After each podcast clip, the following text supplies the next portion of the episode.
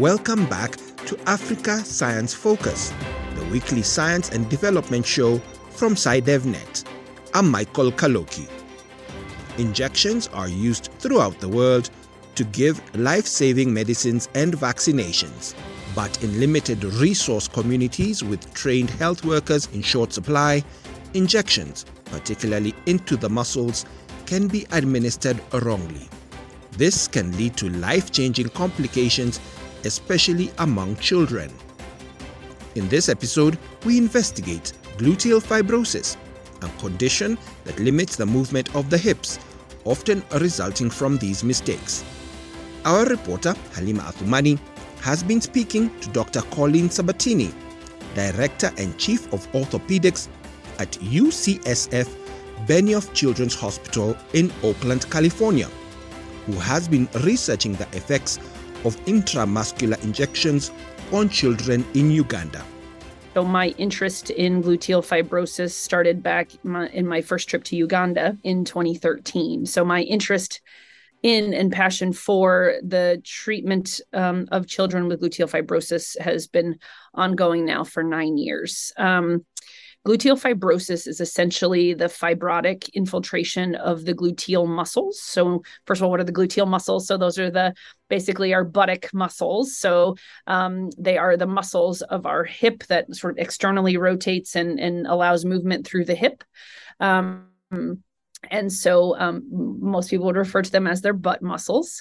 Um, and when you get multiple injections into those muscles in, in terms of intramuscular injections or injections of certain substances into those muscles um, fibrosis is induced. So instead of having nice smooth muscle that can contract and release and contract and release and perform muscle function they're just these tight unrelenting bands of tissue um, that ultimately make it so that the hip does not move normally and if you get enough fibrosis of those muscles, your hips are sort of locked in an externally rotated position, and it's very hard to flex the hip up. So, you know, you started uh, studying about gluteal fibrosis after your visit to Uganda. But is this something that happens in other parts of the world? And how common is it?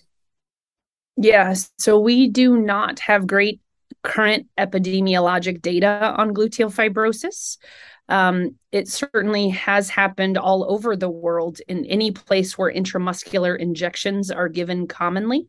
So much of the literature is from like the 1960s, 70s, and even 80s.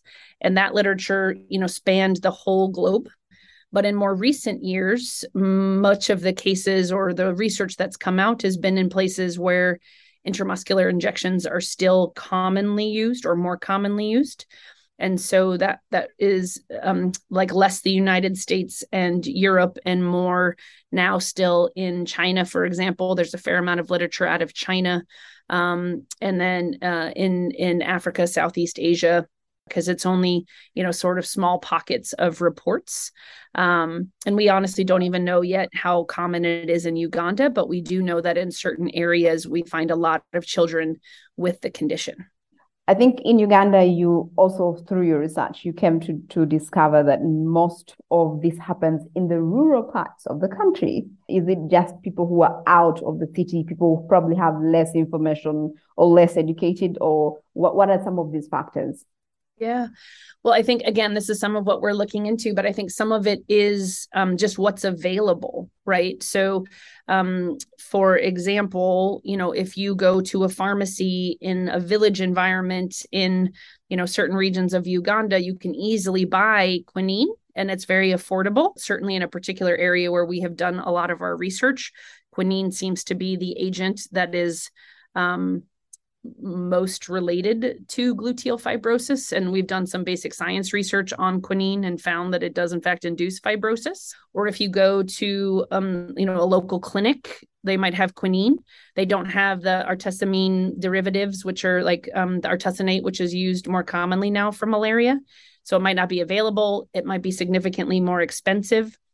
And so, just based on availability and on cost, people might choose to use quinine instead of one of the other medications. Um, and so, um, and then not knowing, right? Like you're at the pharmacy you sort of you know you depend on whoever's there selling you product to tell you what's best and the pharmacist you know might not have the other product or they they might want to um, make more money selling uh, an injection and the materials needed for an injection instead of a tablet and so there's a financial incentive to do injections. Um, and i think all of those things combined lead to um, lead to injections being given. And honestly i think it's that the medical community hasn't done enough. And I, I mean like globally like this is a real problem. And people don't know that there are risks to giving multiple injections. One researcher looking into gluteal fibrosis is daniela akelot we spoke to her about the research she's been doing into injuries caused by inappropriately given intramuscular injections and why there are several cases in rural uganda how widespread and common is the gluteal fibrosis in Uganda? Well, since we started our research, we've we've majorly observed it in eastern Uganda, and, and that's why our, our, our research was focused in Kumi district, and this is where it was first observed. Most of the kids we see with GF come from eastern Uganda many people, I think, in Uganda uh, believe that there's poor training of health workers in, in regards to the administering of the injections. Do you think this has heavily contributed to this condition, the poor training of health workers? Well, I wouldn't say poor training because the, the, the nurses are well trained. I believe they are well trained, but it's the people in the drug private drug shops that are not trained as nurses. We found a laboratory technician giving injection.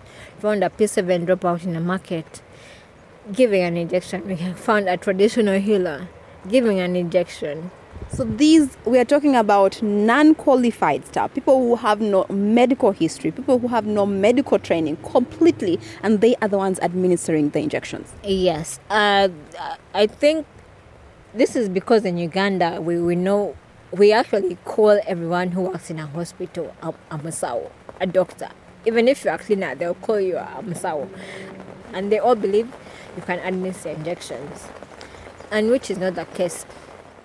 So you are literally telling us that people who are not trained medically, people who are not trained health workers, are the ones administering injections in eastern Uganda. That's what we found, and these are drug shops mainly because we we we, we had visited um, the government health center. These are all qualified people. There's a clinician, there are nurses responsible and and and even in, in, in the health centers it's it's the nurses who do the injection the clinician will not do but then you find in these drug shops and these drug shops are located in the rural areas you find that people have to walk long distances to, to, to that town to to find a, a government health facility or a private health facility with qualified nurses. But in these drug shops, we find we found one where where, where there was a a laboratory technician giving IM injections. These are intramuscular injections that are that that are linked to this disability to to, to, to GF.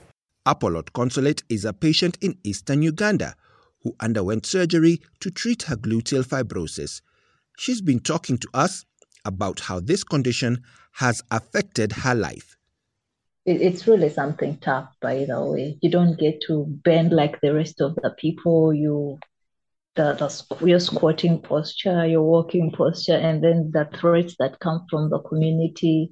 You know, they keep saying, ah, those people can't actually give birth.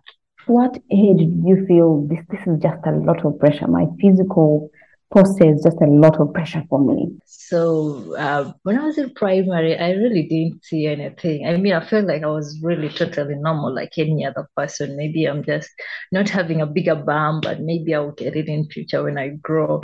But you know, teenagers, you get to you get you all in the dormitory with the rest of the girls, and these ones have this and that and when they tell you to mop, you're finding difficulty in bending. You have to find your own way of actually doing the work. So it starts from a teenage age, around 13, around 14, when you when body changes occur mm. and yours are actually not happening the way the rest of the people are experiencing theirs and you know you want to fit but you're not fitting talk to me about your journey now to getting to know that you know what this is the condition that is uh, rectifiable this is correctable and it's not just a matter of you, know stretching your hands to the pastor and say pastor heal me we did the inter the surgery last year september mm-hmm. so me before september last year and me now is way too different the new me is is so great. She's so awesome. She can do so much that she wasn't able to do years ago. Years ago, she does things in a normal way. I can bend, I can mop, I can touch my toes, I can run, I can walk. I'm good. I'm good, and I'm so happy.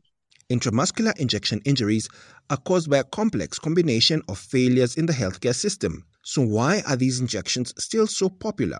And how can such injuries be prevented in the future? We put these questions to Dr. Sabatini. Yeah, so that's some of the qualitative work that we have started and are continuing to try to do. And some of our work got interrupted by COVID. So we're excited to get going with some of that again. But really trying to understand why is it that people want their children or themselves to have an intramuscular injection instead of an oral medication for example because in some cases the the oral medication is as good what we call the bioavailability like the functional uh, the functional quality of the medicine is as good orally if not better than through injection. But there does seem to be and again this is what we're studying to try to understand it better our, our team in uganda.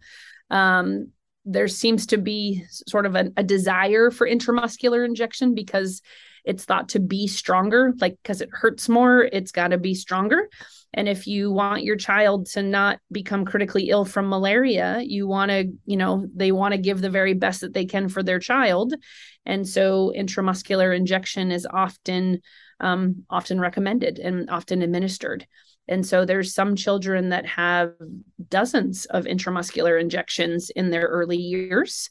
Um, and that, of course, would be associated with a higher risk of gluteal fibrosis. What do you think governments need to do to bring, to, I mean, to, to, to support you in this research? Yeah. I think that what we would love to see is we we need to get that data to show, you know, these are the injections that are being given um, and why and and looking at a system of how do you reduce intramuscular injections so we need to get the medicines to the places where people need them right? All like all the the frontline medicines for malaria for example. It shouldn't just be quinine that is available to people throughout the country. We need to get the right medications to the right people.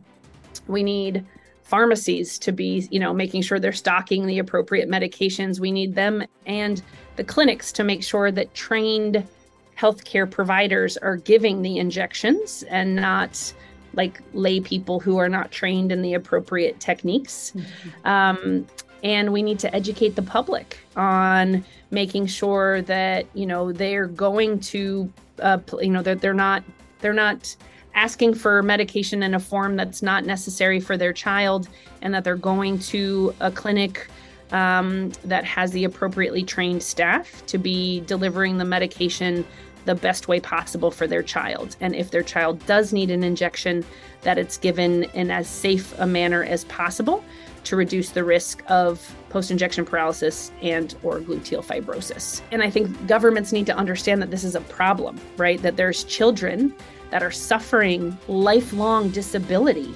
That's all from us at Africa Science Focus today. If you want to find out more, head to the SciDevNet website.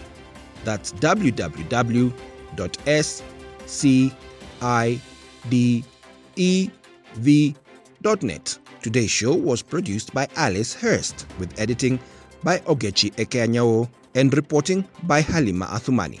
I'm Michael Kaloki. Until next time, goodbye. Africa Science Focus is produced by SciDevNet and distributed in association with your local radio station.